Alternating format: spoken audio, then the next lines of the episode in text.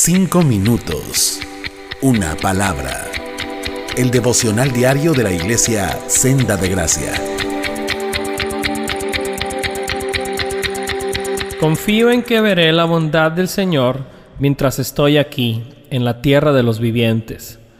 Espera con paciencia al Señor, sé valiente y esforzado. Sí, espera al Señor con paciencia. Salmos 27, versos 13 y 14. Mi nombre es Jaime y hoy terminaremos la serie de temas luchando contra el pesimismo. Por fin se van a librar de mi voz. Vimos en esta serie cinco reflexiones para estos días difíciles. Dios nos quiere realistas, pero no resignados. Dios nos llama a descansar en que Él hará que todo obre para bien, no en que todo estará bien.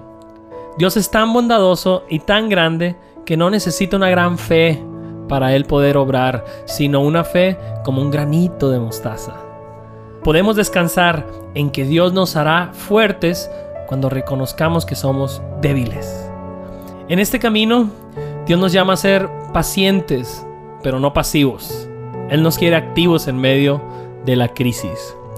Y tú te preguntarás, ¿y cómo se ve todo esto en la práctica? ¿Cómo se ve la vida de una persona que se rige por todos estos principios bíblicos. Déjame darte algunas ideas. Se ve como la actitud del salmista que escribió esto totalmente convencido. Ciertamente el bien y la misericordia me seguirán todos los días de mi vida.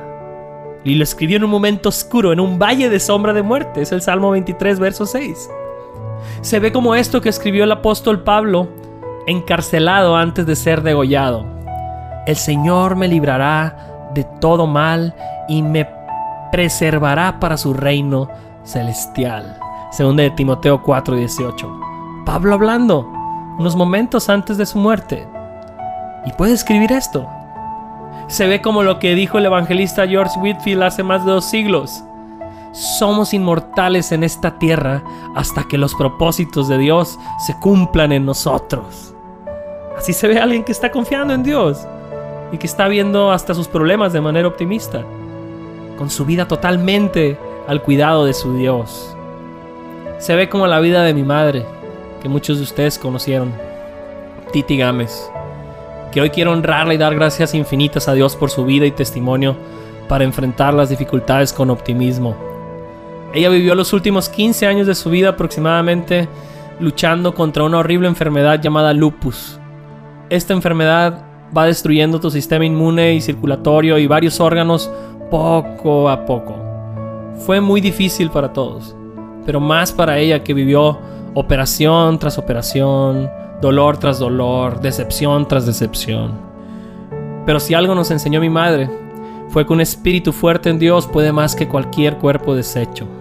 Ella nos mostró que alguien que ha puesto su confianza en Dios puede ser realista, pero jamás resignado a no ver la mano de Dios obrar en su problema. Todavía la recuerdo cuando hablé con ella después del infarto cerebral que había sufrido. Me dijo riéndose, hablo como borrachita, mi hijo. Pero aquí estoy, Dios me va a ayudar en todo esto. Ella nos mostró que Dios hace que todo obre para bien, aunque no todo siempre esté bien. Unas semanas antes de internarse por última vez, a ella se le cayó un catéter, que era la única vía por la que podían seguirle filtrando su sangre con hemodiálisis. Cuando pasó esto todos estábamos llenos de angustia y preocupación, pero ella estaba tranquila y nos decía, dejen de preocuparse, esto también está en control de Dios, Él está en control. También nos mostró que Dios obra aún cuando nuestra fe es débil, como un granito de mostaza. Recuerdo también varios días llegar a su casa y encontrarla triste y desanimada, diciéndome que no le estaba pasando bien, pidiéndome que le ayudara a orar porque ella se sentía sin fuerza. Nos mostró que Dios nos hace fuertes cuando reconocemos que somos débiles. Todavía me ataladran sus palabras en la cabeza cuando decía, yo no tengo nada, pero mi Dios lo tiene todo y Él puede librarme de esto. También nos mostró cómo se puede vivir esperando en Dios pacientemente, pero no pasivos. Ella se mantuvo luchando por su trasplante de riñón por varios años. Ella con la ayuda de mi papá hacían vueltas, llamadas, hasta una colecta llegamos a hacer. Aún hasta un mes antes de morir se mantuvo luchando por esto, aunque todos a su alrededor ya habíamos perdido la esperanza en eso. Ella seguía haciendo lo que Dios le permitía hacer con todas sus fuerzas. Ella nos mostró que se puede vivir optimista en Dios hasta la muerte.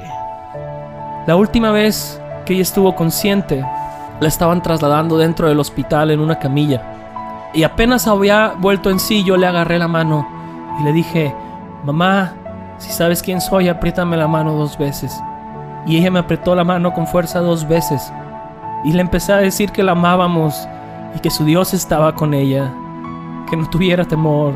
Oré tantito con ella y ella me apretaba la mano con fuerza, me miraba fijamente y me pestañaba con sus ojos como si estuviera repitiéndome las palabras de este salmo. Confía en que verás la bondad del Señor mientras estás aquí en la tierra de los vivientes. Espera con paciencia al Señor. Sé valiente y esforzado. Sí, espera al Señor con paciencia. Y es lo mismo que Dios quiere decirte hoy a través de este audio. Dios te bendiga. Cinco minutos. Una palabra. El devocional diario de la iglesia Senda de Gracia.